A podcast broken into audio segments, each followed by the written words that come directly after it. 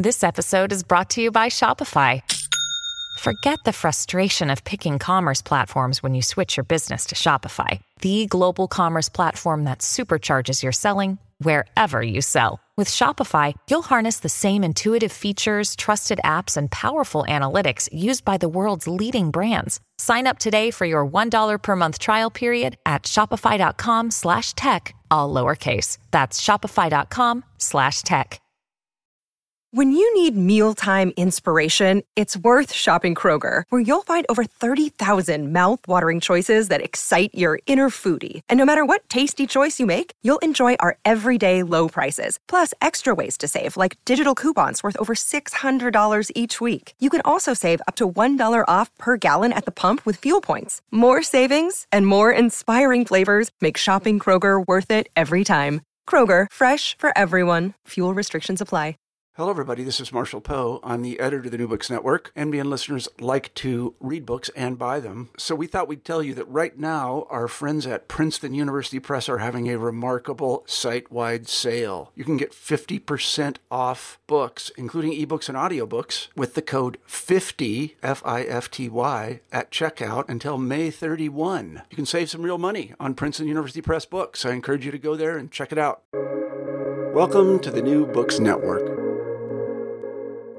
Hello, everyone. Welcome to another episode of New Books Network. This is Morteza Hajizadeh, your host from Critical Theory Channel. And today we are honored to have uh, Luke Munn with us. Luke Munn is a media studies scholar based in Aotearoa, New Zealand.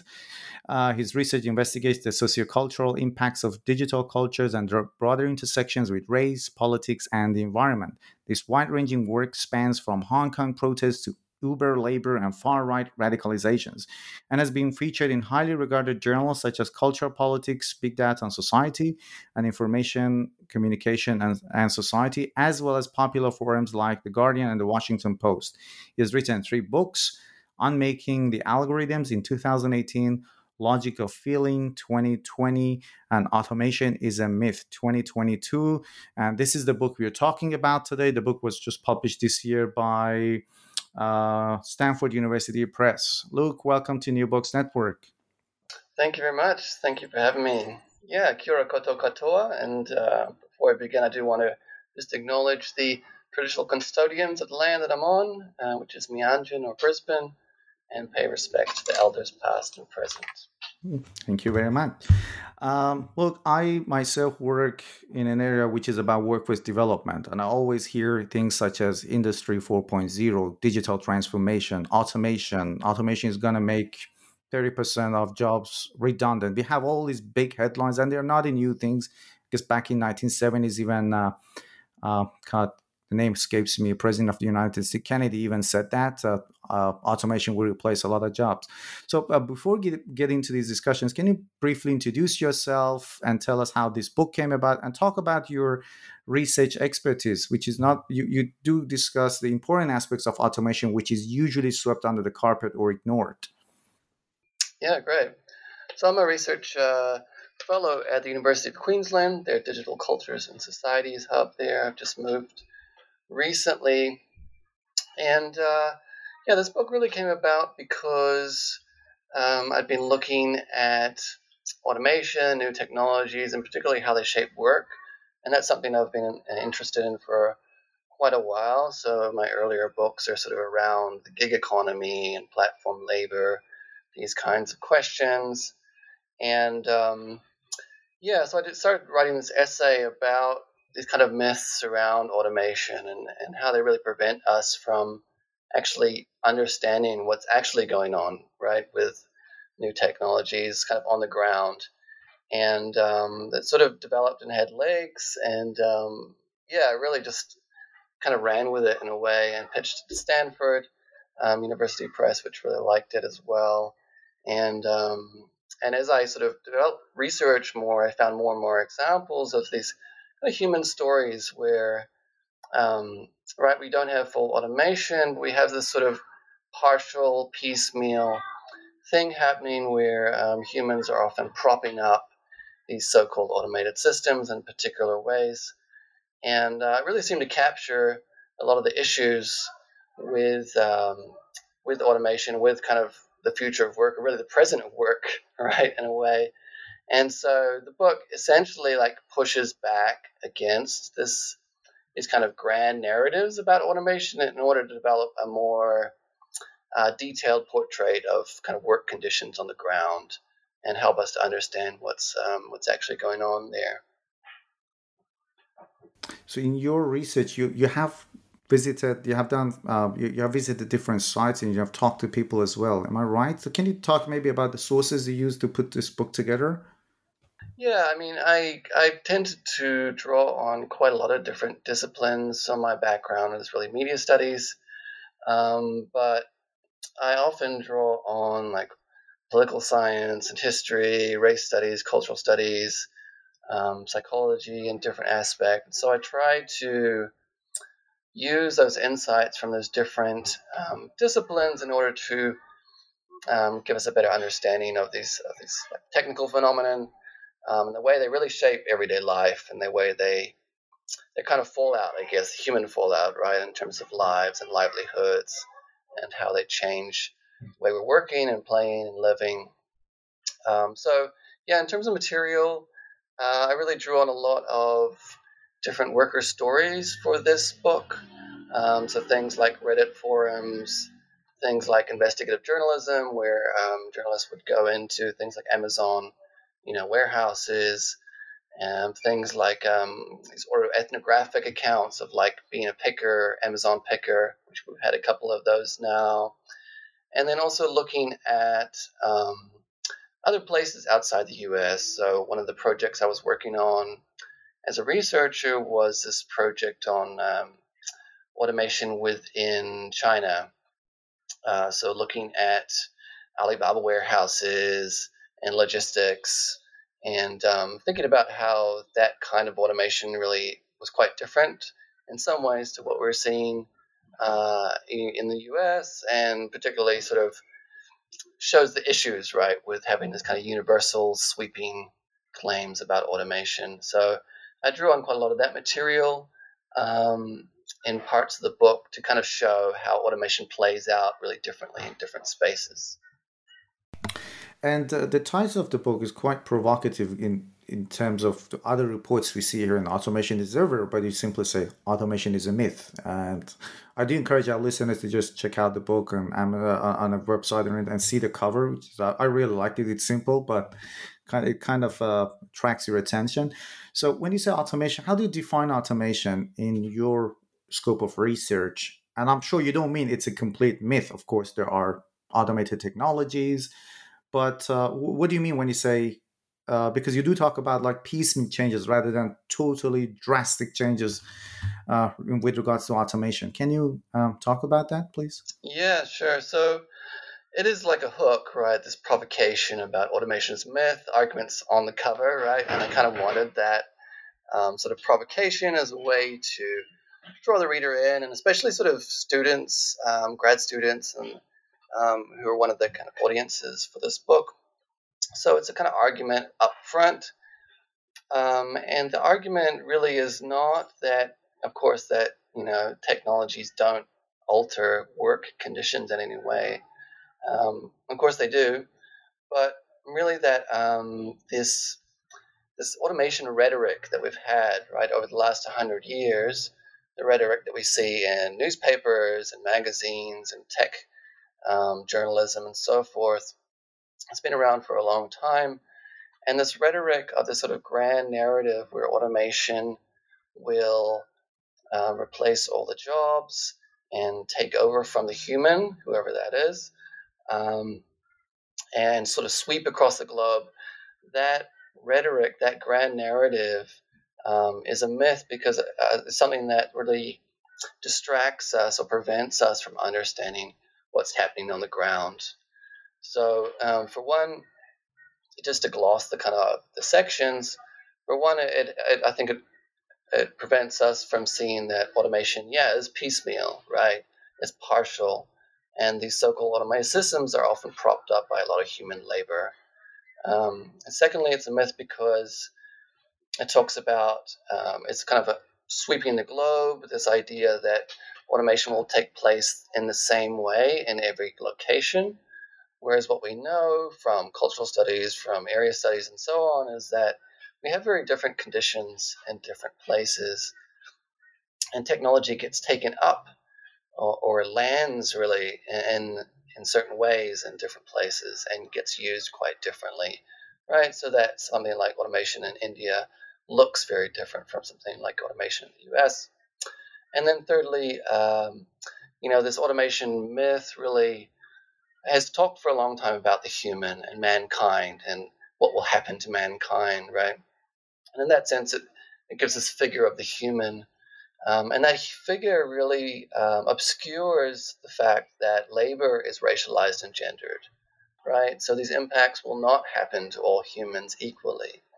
They will happen to some humans more than others. And what we really see when we look at contemporary work and the ways in which technologies are rolling out is that certain populations, certain people groups bear the brunt of that impact, right? So women, immigrants, people of color, and so on, um, really take uh, really take the impact of, of automation in very particular ways. And so the human then obscures the kind of um, the, that the way that that racialized and gender dynamic plays out. And so that's why uh, automation, I say, is a myth. And really, like I said uh, earlier, it's not about debunking this myth um, and just breaking it down, but it's a way of, uh, it's a kind of springboard, right? So by pushing back against this myth, we can then actually dig into the conditions, race conditions or geographical conditions, or this sort of more detailed portrait um, and use that to develop a kind of more nuanced understanding of how actually technologies are altering labor conditions. Uh, that was an excellent uh, explanation. It sort of covered the next question I wanted to ask you. Um, and perhaps I should have mentioned it at the beginning that the book kind of maybe debunk is not the right word as you mentioned because you draw our attention to other aspects of automation that we tend not to think of because of all those grand narratives such as race, gender, geography. So you discussed three myths: the myth of automated um, autonomy, the myth of automation everywhere, the myth of automating everyone. Now you you kind of touched upon some some of the socio-material realities that are sort of divorced from real experiences of people in different parts of the world. Um, and uh, one thing I liked about the book, and that's something you also discuss in your, you mentioned in your in, in your introduction, is that we tend to think of automation as an apolitical phenomenon. It's just automation. It's a good thing, but be careful because it's going to make jobs redundant. So, what are some of the dangers that are associated with consider, uh, uh conceptualizing automation as a completely apolitical phenomenon? Yeah, I think um, absolutely. That was what we see really in a lot of tech rhetoric, particularly, and also when we look at like business um, journals, management um, rhetoric, and so on, is that um, we get a certain kind of set of values that are often prioritized, right? And that's things like productivity, things like efficiency, things like speed, right? And so, and these these values then are really hard to argue against, right? Who can be against efficiency, right? it seems like very common sense and something that everybody would want. Um, but I think what you know, what media studies and what this book in particular is trying to do is really show how that rhetoric launders uh, a set of technologies, a set of values in particular ways, right? So it plays into um, the incentives of particular companies, tech companies, um, plays into a particular framing of labor, um, which is quite disembodied um, and it's all about speed and optimization and so on, where uh, really workers don't feature in this um, conversation at all. One of the quotes in the book um, that I use um, from a black activist who's been involved in unions is that it's really bizarre that automation um, talks a lot about work, but never about workers, right? Um, and so you talk, you have these things about labor pool or about optimizing certain procedures or processes. Um, but these often obscure the kind of impacts on individual workers. And um, the kind of negative experiences they might have, right? So um, that's why we need to sort of repoliticize um, automation. And by political here, we're not talking about parliament and politicians, we're really talking about power relations, right? So who has power, who gets to speak, who must be silent, uh, who gets to make decisions. Um, and you know, some of the workers in the book they talk about the fact that they're not not necessarily against technology in the workplace, but they do want to have a seat around the table, right? When it comes to being a stakeholder, making decisions, um, you know, obtaining some of the um, maybe some of the profits, right, from these new streamlining procedures. Um, so in that case, it's really about repoliticizing um, this topic and thinking about workers' rights and these kinds of issues. Yeah, because in a little while we'll be talking about some specific examples of how these uh, the labor of these workers is sort of made or rendered invisible. Um, so you, you you again you talk about gray literature which you discussed earlier, but can you describe? Uh, there was this example in your introduction that I really loved. Can you describe some of these maybe manual tasks that uh, that that's that sort of you know uh, form the basis of the foundations of these so-called digital operations, which we don't really see. Yeah, sure. So I dig into a few of those um, in a couple of the chapters in the book. Um, it really is a way to show, again, the sort of human army of labor that often props up these so-called automated systems. Um, so we've already talked a little bit about things like warehouse picking, right, where humans are still um, pushed in many ways to the breaking point in order to match um, the kind of metrics that are expected of them when we talk when we do warehouse picking of items and delivering of those. Uh, I also talk about sort of more obscure or overlooked forms of labor. Um, so things like content moderation, which has got um, quite a bit of uh, research more recently, I would say. Um, so there's huge amounts of um, people who work in this space. So content moderation, of course, is done for large social media companies, and content, of course, is um, key for these companies. Without a sort of stream of interesting, engaging, and safe content, um, these platforms die, right? So um, they need some way of ensuring that that content is not toxic, not hateful, and so on. Um, but machines really struggle to make those kinds of decisions. These are actually quite ambiguous decisions a lot of time, right? Distinguishing between um, what is nudity, what is hate speech versus what is slang, um, what is something that is kind of uh, maybe uh, ethnographic or particular to an area versus something that is seen as abusive. Um, these are actually really difficult decisions that require a lot of context awareness. And that's something that um, algorithms have really struggled with in the past and still struggle with. And so these companies then um, still rely on huge masses of humans to carry out um, filtering and moderation.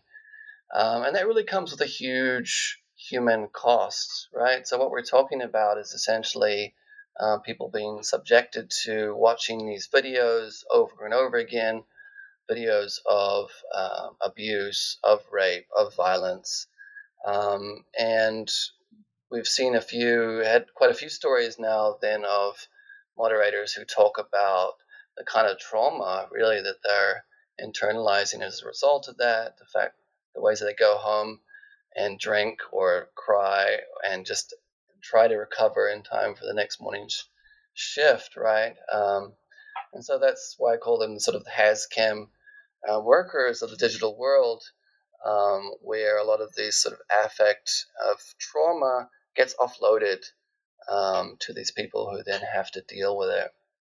Um, and that's a sort of growing, I think, growing sphere of labor in many ways um, what Gray and Suri called ghost work. So there's sort of hidden labor that often props up our systems. Uh, there's another brief example. We can look at AI and machine learning um, and the data required of these systems then requires a lot of um, cleanup, requires often quite manual labeling of data, right, to determine if something goes in one category or another, or determine, you know, what's a street, what's a car, what's a pedestrian, and so on. Um, and all that can be done to some extent um, by machines, but often the more detailed, nuanced, context sensitive stuff really requires human workers. And so, again, you have this sort of huge army of human laborers, often in the global south, who are forced to work for pennies per task, carrying out this data cleaning, data generation kind of work, which really feeds into today's uh, modern AI models. Um, so those are kind of some quick examples then of um, the, the human labor that props up our so-called automated systems. Yeah, I, I remember uh, a couple of weeks ago, I was going back home with my friend, and we saw some of these e scooters that are all over Melbourne, and I'm sure it's the same in Brisbane. And he told me, I wonder how they manage to find these scooters, how they bring them back to the city, or it's just people finding them. But I, um, but I think it's in the middle of the night, right? You, I think that's the example you also have in your book. Uh, the people, right, who just drive around the city, f- pick up these scooters, and then bring them back to CBD again. Yeah, exactly. It's um, that's an example in the introduction chapter, and it's just a brief example, I think. But you know, I talk about you know someone scrambling to pick up these bicycles and place them on a trailer. They hurt their back a little bit when they stretch to grab something. They sort of work up a sweat and they get a little bit frustrated, but also they're proud in some ways that they can carry out this work quite quickly um, and do a good job. And um, it's just a short story, but I think it's you know it's really helpful to get an example like that because it really shifts the paradigm, right? It shifts the narrative rather than this kind of 10,000 foot view of automation, we get a quite a different kind of portrait um, at the coalface, as it were. Um, let's talk about the myths. There are three myths to discuss in the book. The first one is the myth of automation. The myth of automation is everywhere. Uh, uh, sorry, the first one is uh, uh, the myth of full autonomy and why full autonomy is never attained. You have touched upon this, you know, uh, as we were as we were talking a few minutes ago. But you have this really interesting uh, term there, digital underclass, and then you go on to discuss something called dark content, which you briefly alluded to a few minutes ago. And your case study is Eva and Franco Mattes. So can you talk about so this full autonomy? You did mention why it's not never really fully attained what is or who is a digital underclass class and can you talk about your case study there in terms of dark content sure yeah, so uh, the myth of full autonomy is this idea that uh, automated technologies will soon replace human labor altogether. And so the problem will then be that we have no work to do or we have too much time. And this is really a long standing um, myth that we can actually trace over the course of the last century. We see it coming up over and over again uh, in different headlines and newspapers. Um, and in the chapters, then I sort of discuss why that's not happened.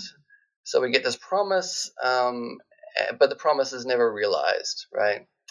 Um, and there are various reasons, I think, why that happens. I mean, very briefly, we could say that uh, one of the reasons is that work is really uh, rich and really nuanced, sophisticated kind of space. Or when you think about the sort of umbrella of all the things that we put, put under work. Um, we talk about all the kind of gestures involved, all the cognitive labor, all the affective labor. And um, machines have really struggled then to uh, to adapt to all those different kinds of tasks and um, machines have historically been good at this kind of routinized work, right? Work which is very regular, which is predictable. And even when we look at um, contemporary AI models, they excel in very narrow spaces, right? So they work in a particular domain. Um, And they can often work quite well in that very restricted domain. But then when you try to translate them across to, to other disciplines, other domains, other problems, um, they often fall down, they fail. And so, in that sense, even um, our contemporary AI models are not as flexible as like a, a toddler is, who's able to um, understand situations very quickly and able to transfer their knowledge to different kinds of problems. Um, and for for many other reasons, then we see the ways in which this this ideal of full automation is never realized right? And so then we start then to talk about um, spotty automation or piecemeal automation things that are partially automated.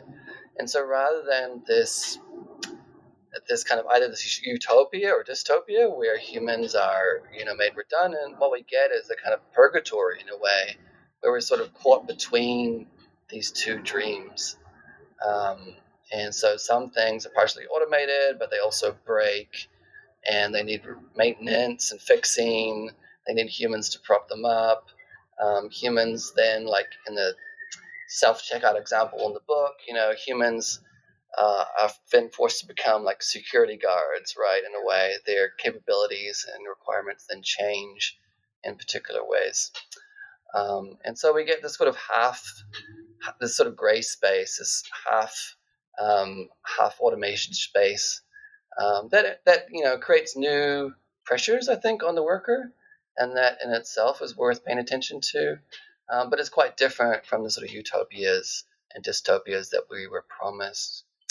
And yeah, in that digital underclass example, then I sort of I've talked a little bit about already um, this kind of gray work, uh, this click work, and crowdsourced work um, a lot of that, I think, would fall into, into this idea of the digital underclass.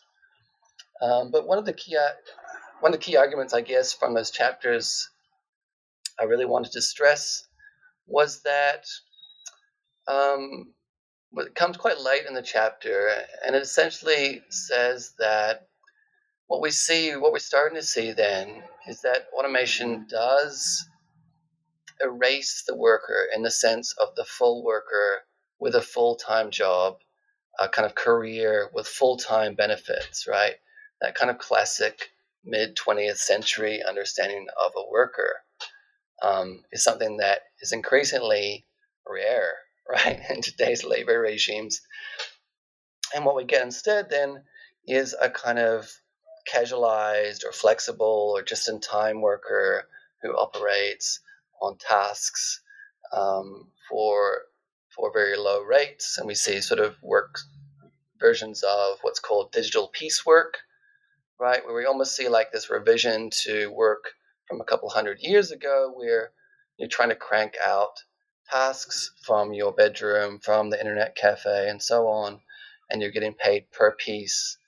And this is a form of work that labor activists really um, tried for decades to abolish, and in some sense were really successful in doing, right?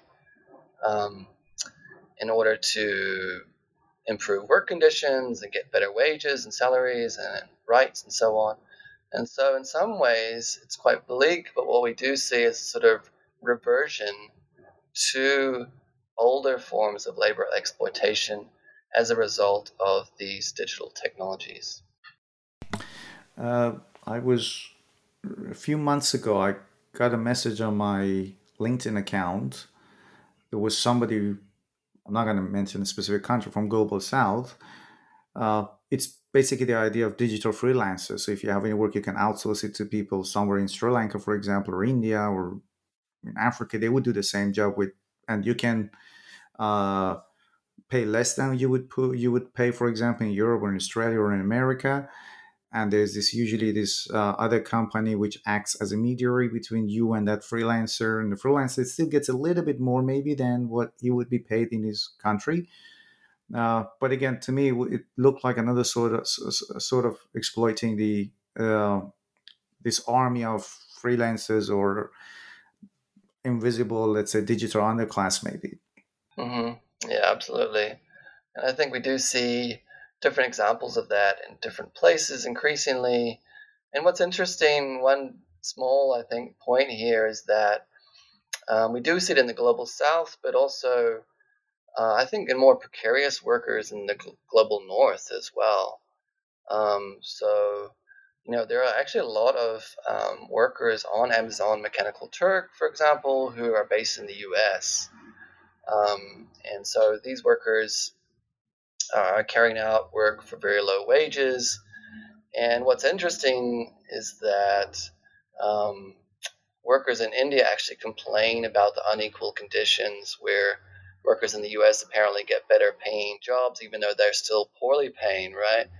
Um, so we see again this sort of um, digital divide, forms of like the global like division of labor um, coming back up, where essentially it's like uh, forms of coloniality reappearing once again, right? Where you have workers in the Philippines or in India, Sri Lanka, and so on, um, doing work for companies who are based in Palo Alto or California or the UK and so on. Um, so this sort of classic um, division of labor or, labor exchange. Mm-hmm. Uh, and and that's uh, the third myth I get, but we'll talk about that in a few minutes. Let's talk about the uh, the second myth that automation is everywhere, and regardless of geog- geography, aut- automation will operate uh, in a similar manner everywhere. And you, you discuss examples of automation in, if I'm pronouncing it correctly, Xinjiang, and why understanding the cultural context is important. Can you talk about that myth? Sure. So, yeah, automation is everywhere is something that we see repeatedly in the automation literature over the last 100 years. So, this is a very kind of universal or generic understanding of automation, where this is a kind of technolo- technological development um, that will sweep the globe, right? And so it's coming for everyone, and um, everyone must get ready. And so when we look at this rhetoric, then again, we have this very this kind of 10,000 foot view where um, automation, it's implied, will take place in the same way in all locations. And so the second part of the book then again pushes back against this idea and as a way to stress the importance of context and culture so, context and culture, then, uh, we know that they're really important because we do see the ways in which technologies get taken up um, in very different ways in different places, right? So, technology is not something that um, just kind of lands in the same way everywhere, but it's something that intersects with particular norms, particular values. Uh, it often gets adopted or adapted um, in certain ways, right? So a community will pick up certain features um, that they really like and then change other features or ignore them. Um, and so you get these sort of so-called global technologies developed by U.S. companies that get that get um, utilized in actually strange or unpredictable ways um, in, in different places around the world. So the whole point of this part two is to really just uh, make this kind of very simple but quite fundamental point, right? That culture and context matter. And to do that, then I look at these two case studies in Xinjiang, in just northwest China. So uh, for those who don't know, so Xinjiang is the home, home of the uh, Uyghur people. So this is a um, minority people as opposed to the majority Han people. Uh, they uh, share, in many ways, more in common with um, those in, in Tibet or other countries neighboring. Um, and and for this reason, there's been this really long-standing kind of oppression of, of Uyghur people. And so then I look at these two examples of so-called automation and so the first then is this automated um, surveillance uh, in Xinjiang region. So this is one of the most, I would say, pervasive and intensive surveillance regimes in the world. Um, meant to kind of keep tabs, uh, oppress, and monitor and manage um, this minority population. So this involves um, things like CCTV, of course, but also involves huge amounts of human workers who um, man the checkpoints, right, who carry out security screenings, who go into people's homes and their places of business and interview them, um, and then uh, record all that data onto mobile phones, and that data then comes back to this sort of single platform that hopes to centralize all information um, about the Uyghur people. And so already then we can see that not only is this not an automated system, there's huge amounts of human labor, but more importantly, I think uh, we can see the way this this viewpoint, this this stress, right, on culture and context, shifts the narrative away from this idea of automated surveillance and to something more like um, historic uh, racism, right? Systemic racism. Um, so, of course, we have technologies that are carrying out these kind of operations, which are part of this. But this this whole surveillance regime really dovetails into this long-standing um, antipathy, right, between these two people groups, and into this long-standing oppression of the Uyghur people. And so, what we get then is that these technologies really, um, they really prove something that was already suspected, right? That the Uyghur is this abnormal person, this deviant, this someone who's a problem, who is going to create issues um, in society, um, who's harboring something already, right? So we get this, we get this um, sense, this form in which technologies confirm what this cultural context already suspected, right? Um, and in that sense, then mm, I think it's really productive to shift um, away from this tech, pure technology view to then think about forms of historical and systemic racism. And then the second case study that you mentioned, um, again, focuses on Xinjiang, um, but looks at cotton harvesting.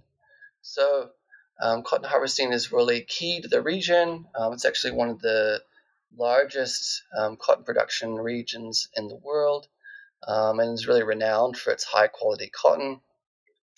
And, you know, they talk about the fact that cotton, cotton harvesting is, is a very difficult job. It's very taxing, it's brutal. Um, and in recent years, then we see a lot of media by the Chinese state, um, by sort of tech companies or tech affiliated companies, which talk about uh, the fact that this cotton production, cotton harvesting is automated, right? So no longer will we have to do this taxing job. Uh, we have these huge tractors, we have things like drones that fly overhead that map the fields and so on, and that it's all becoming automated. And so I really dig into this claim and um, and draw on quite a few scholars, um, Chinese scholars, who have really looked closely at this space in the last few years, and shows the way in which it's not automated. Um, it's actually just that this quite invisible group of laborers, the, the Uyghur people, then are really, um, really coerced into uh, forms of labor exploitation, where they are transported to these fields, right, um, often far away from their home village, and then they're stuck there uh, essentially to the end of the harvest season. Um, there's no escape uh, in any real sense. Uh, they're often paid far below what was promised, and um, then forced to carry out this kind of backbreaking work from sunrise to sundown. And so what we see then is not automated harvesting, but this kind of, um, again, this sort of leveraging, right, of this of this uh, cultural relationship, where we see the um, incentivizing the systemic deployment of low paid ethnic minority workers. Um, and so, in that sense, is then I think these two case studies really foreground the ways in which uh, we get a lot of new insights or better insights, right, from sort of um, sidelining or augmenting technology with these cultural and contextual understandings. Uh, I think a couple of years ago, I saw this report, which was actually released in Australia. This was about how uh, political prisoners in, in China are forced into labor for big companies, car, car, car manufacturers, uh, which which again sort of uh, it resonated. I mean, I was reminded of that when you were talking about uh, this surveillance, this sort of surveillance capitalism there. Um, the, the third myth you discuss in your book, and this uh, personally I found it the most fascinating one because I've never thought about automation and how it's blind to gender. So it's it's the myth of automating everyone. Um, I have a couple of questions for this part. So can you first tell us broadly how is how is automation uh, blind or oblivious uh, to issues of race uh, or labor? Because labor is a very again it's a very complex uh, it's a very complex and stratified phenomenon. The, the industrial relations, the labor relations differ from country to country. But can you tell us why or how, in what ways, automation is blind to these issues of race and gender and labor? Yeah, so again, when we look at the automation rhetoric from the last 100 years, what comes up repeatedly is this um, phrase of automation and man, right? Or automation and the human. Um, and that's something that, you know, we could we could dismiss as something. I mean, it's like '60s language or something, right? Sort of more patriarchal language. Um, but actually, when we look at even more recent reports of uh, automation, we see this very generic figure of the worker, right? Um, so workers are referred to as sort of a labor force or a pool of laborers, right? Um, and so even more detailed uh, reports about automation, you know, I go through them and you can see that it only include like woman two times over 50 pages or something. Um, so there's no there's no uh, really detailing of who this worker is and who why particular workers have different kinds of conditions to other workers. Um, and so again, I push back against this myth and talk about this idea of the human. So the human, especially when we draw on race studies and cultural studies, human is a term that um, hides a lot of things, right? Some people get to be human and other people do not. And so historically, then we see the ways in which um, some people are labeled humans and some are labeled less than human or subhuman and so on, right? Um, and so when we dig into this term of the human and start to look at labor, we can start to see the ways in which labor is really racialized and gendered. Right? So automation is not something that emerges overnight, something that um, something that slots into this longer labor history, right? And labor history is predicated on uh, essentially the exploitation of some people by other people uh, right? That's how racial capitalism works. Um, and so we have this differentiation, which is really key to capitalism. Um, so it's not like everybody is in the same boat.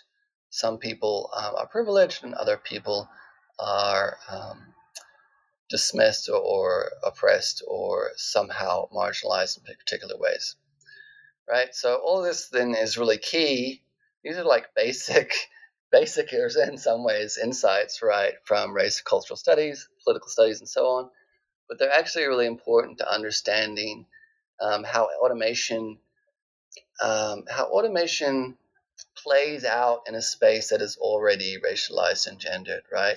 And all of this means that when we see automated technologies get deployed in certain industries, that it's not a generic figure of the human who is being impacted, right? It's very particular kinds of people groups, very particular kinds of people. And the people, again, that bear the brunt of this automation in many ways are people who are already marginalized, women, um, people of color, and so on, and who are already uh, in precarious positions, right? So when we think about wealth, for example, um, wealth is one way you can become resilient against these technological revolutions, right? These, these shifts. Um, so if you have a lot of wealth in your family, wealth, of course, being something generational that gets built up, then you're able then to, if you get fired, for example, you're able then to to go back, to take time off, to retrain, to um, shift careers or whatever. If you have no wealth, um, as a lot of these groups don't, then you're already far more exposed, right? Um, and and so resilience is not something that you're able to to leverage in a way. Resilience is something that's privileged. Um, and so again, when we see these automated technologies play out in the warehouse industry, for example, warehouse industry has uh, really racially uh, uneven. So um, dominated by uh, people of color, black people in the U.S. particularly, who have been funneled into these positions over the decades, right? So that when we see automated technologies play out on the warehouse floor, then they're going to influence those workers on the warehouse floor differently from the white manager in the office above, right? Uh, another concept that you bring up in this chapter is masculinization of home automation and feminization of digital assistants. And I really loved it when I was going through this part, I was reminded of something which might not be directly relevant, but I was reminded of this an article I'd read some time ago. It was about coffee machines, and when coffee machines were uh, kind of commercialized in 1970s, I guess. Before that, making coffee was a woman's job at home, and there were a lot of, and I checked YouTube, and it was true. There were a lot of commercials on how a housewife is desperate to get a good coffee to keep his her, her husband happy and then the coffee machines were invented and there was this actor they were commercialized uh, so there was this baseball player joe dimaggio in the united states and again i checked the youtube there are a lot of coffee machine commercials with joe dimaggio so he's the guy the masculine guy in the kitchen and he's the only he's there's there are no women in the kitchen it's just that guy making coffee and the whole rhetoric of this coffee making sort of changed and we had this masculine let's say army of baristas making great coffee. Uh, it was a gender studies uh, i mean a gender lens put over the put over appliances we use at home. And when i read that part about feminization of digital assistants i was it suddenly hit me that yeah a lot of digital devices that i use are sort of feminized in a way. Can you talk about that idea of masculinization of home automation and feminization of digital assistants? Yeah that's a great example uh, joe dimaggio in the kitchen.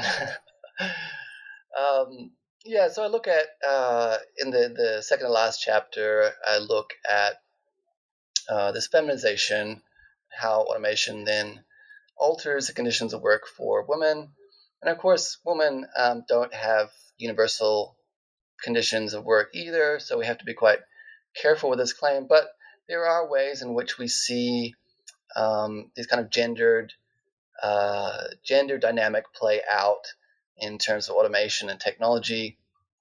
Um, so one is, like you said, the feminization of digital assistants. So, you know, digital assistants in many ways could be anything, right? Um, they could be designed in, in any sort of way. It's quite open ended. Um, and so it's notable then that with the really in the last, I would say, 50 years, then we see a range of computer devices and digital assistants that are gendered as female. And so, with things like Alexa um, and Siri to some extent, and then bots, uh, a lot of chat bots and so on are often gendered female. And this really dovetails into this long history uh, where women are subservient, right? So, women are in the in the domestic space. They are assistants. They are always ready to serve, and So then, when you develop these new digital technologies, they take on that role, right, as a way to be friendly, to be open to your command, to be always listening, as Alexa is always willing to help. Um, and so that really leverages this kind of history where then users are more prone, I guess, or more uh, open to giving these commands, right? Because they tap into this long history. So uh, women then are moved from being, yeah, like the computers, right, in the mid 60s or something, to uh, the computerized version of the female who's always ready to help. Um, and then the, the, other example I give in that section, then um, we talk about automation is uh, there's a couple different ones, but lack of automation is one key thing. So really, the home and this reproductive labor being left out of the automation um, push, right? So the workplace, the masculine workplace, uh, is in the office, the factory, and so on. Is historically being the site where automated technologies have focused, and the reason of that is because uh, woman's work is not work, right? Reproductive labor is not labor. Um, and that's the way that we define we've defined labor in the past. And um, so, bringing these feminist lenses then to think about automation is one way to challenge that assumption and to think about um, what counts as work, right? Um, and then the final thing in that section I'd point out is this masculine automation in in the home so, strangely enough, um, home automation has really uh, been framed as a man's domain. Um, and so, a lot of the technologies that we see, I would say in the last five years, get rolled out in terms of turning on lights, changing your temperature, opening your garage door, and so on. These kinds of home automation um, has really been framed as a man's uh, man's domain, a man's world. And again, we see the ways in which women's concerns uh, get overlooked uh, or marginalized or sidelined in some ways. Uh, and in the, in the book, I give a few examples of you know guys in home automation forums who complain that their their wife is like interfering with their home automation plans, right? It's uh, and so there's very particular ways in which these automated technologies play out um, in these gendered spaces. And um, in your final chapter, and again, it has this provocative heading automation is not our future, which goes quite against all those headlines where we have. Automation is the way to go, automation is the future, or arguing against the rules of against automation is like arguing against the rules of gravity automation is not our future. What, what I liked about your book, as you also mentioned at the beginning, is that it's not really debunking, but it's more drawing our attention to aspects that are not seen or ignored. And let's talk about this chapter. If automation is not our future, what are some of the alternative values or alternative visions we can have? And for those who want to read the book, on page 127, you kind of have around 10, if I'm not mistaken. Yeah, 10 uh, let's say principles that you arrive at after doing the research. So can you briefly tell us what is maybe some of the most important ones talk about the mo- most important ones and do you talk about the alternative vision of automation that you have in mind? Right yeah so in that final chapter then um, again i push back against this, this inevitable future that's been handed to us by technologists and suggest that actually the future is open-ended and we need you know, plural futures really, uh, futures that might be determined by different communities and by their needs, right? So you have then different kinds of automated technologies that fulfill the particular needs of particular communities, um, and are really co-designed by them. Uh, I think in a way, I think that would be one of the ways to go in terms of thinking about technologies and how they might support certain types of um, diversity and certain types of value. Um, and so in that chapter, I give a few different examples of communities and movements that have pushed back against this, you know, so-called inevitable automated future that we have. Um, one is the Lucas Plan. So in the 1970s, uh, this group of factory workers was, uh, yes, in danger of losing their jobs. Management said that automation would essentially replace them. And uh, so rather than sort of bowing out, they the engineers and the machinists in that factory then came up with a new set of products that they might design rather than sort of military industrial products that they had been making before. They would make socially useful products, right? Things for people in society that were more marginalized, uh, right? So people with special needs, for example, that might need like mobility technologies. Uh, and in doing so, then they would sort of put their skills, put their uh, huge expertise towards these socially useful projects. And so they came up with this sort of catalog then of things that they might design. And then um, in the wake of that, they developed these principles that might might really shape how automation should play out and I've sort of adapted those in this chapter. And so they have, you know, quite simple but quite powerful uh, principles, like the fact that you should be able to repair a product, right? Um, the fact that it shouldn't be alienating, so you should have some sort of connection to a product all the way through to the end of its cycle, and that you should be able to see that it, you know, has some meaning, creates meaning in life um, as a result of your work.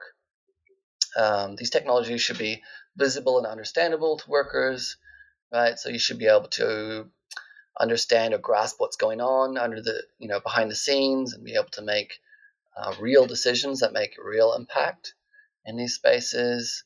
And then they've got things like sustainable uh, principles, right? So that we want these automated technologies to be ecologically desirable. They should be made of sustainable processes, and they should, you know, think about the whole life cycle of the product. So what happens at the very end when it's um, depleted or so on. Right. So they're kind of, um, in ways, very simple but very powerful as a way to set down the kinds of technologies that we actually want to see in our future. And I give a couple other examples then of modern movements that have really built or sort of, uh, I guess, mirror this kind of work, right? So carry out this sort of um, debating, discussing about what kind of technologies that we want in our society and how they, what that might look like, right? So one of those is Data for Black Lives. This is a kind of umbrella, loose movement of coders, activists, artists um, who have carried out a series of events over the last few years. And really, they give this very different um, understanding of the kinds of values or kinds of issues that are important when we talk about technologies, right? So rather than just about efficiency or productivity, um, they talk about things like abolition, things like self determination, things like autonomy, um, and how we might sort of embed those in particular technologies. And then the other example I give is this uh, Maori Data Sovereignty Network here in Aotearoa. Um, so this is a again a loose collection of scholars and researchers who have thought about data and about the importance of data, how data itself is a kind of new technology, and how then indigenous values um, might guide the the development of data, how data is handled, who gets access to data, right? Who gets ownership over the data, um, how it gets used, what kind of technologies get spun up um, from that data. And again, these are kind of fundamental questions, but by looking at them from particular community standpoints, particular people's standpoints, we get a quite different understanding of the kinds of technologies and sorts of futures that we might build uh, moving forward. And uh, I guess one thing uh, that I can think of is that during COVID 19, the adoption of digital technologies skyrocketed. A lot of businesses switched to, even educational institutions switched to digital platforms. And after a few months, they realized they can't just do away with human interaction. And they were really desperate to get back to, to, to sort of a pre COVID condition in terms of work relations. And even uh, back in 1930s or 20s, if you see, look at some of the posters that futurists of the time they tried to predict what, for example, 21st century looked like. It was all these kind of bizarre sci-fi predictions, but none of them really came true. And and like I said, this COVID just again em- emphasized the the human element. And I'm hoping that maybe more politicians could be more alert to those aspects of automation that you have brought up in the book uh, to give everybody a fair go in in in in in, in, in, the adoption of these digital technologies or automation, whatever form or take form or shape it might have in the future. Yeah, absolutely. I think COVID and the pandemic was a moment really that shook up a lot of things that were considered to be permanent, right? The status quo, uh, something that was like labor conditions that were often seen as unchangeable. Um, and so all of a sudden, then you had, by necessity, a lot of people moving back home or conducting remote work, a lot of people doing maybe less work, um, and a different kind of relationship really between employers and employees, uh, different kinds of relationship based on the mediation then of our labor, right? And all of these, all of these kind of quite uh, different dynamics that sort of uh, almost overnight, right, occurred, and people were forced to sort of uh, uh, grapple with what this might mean.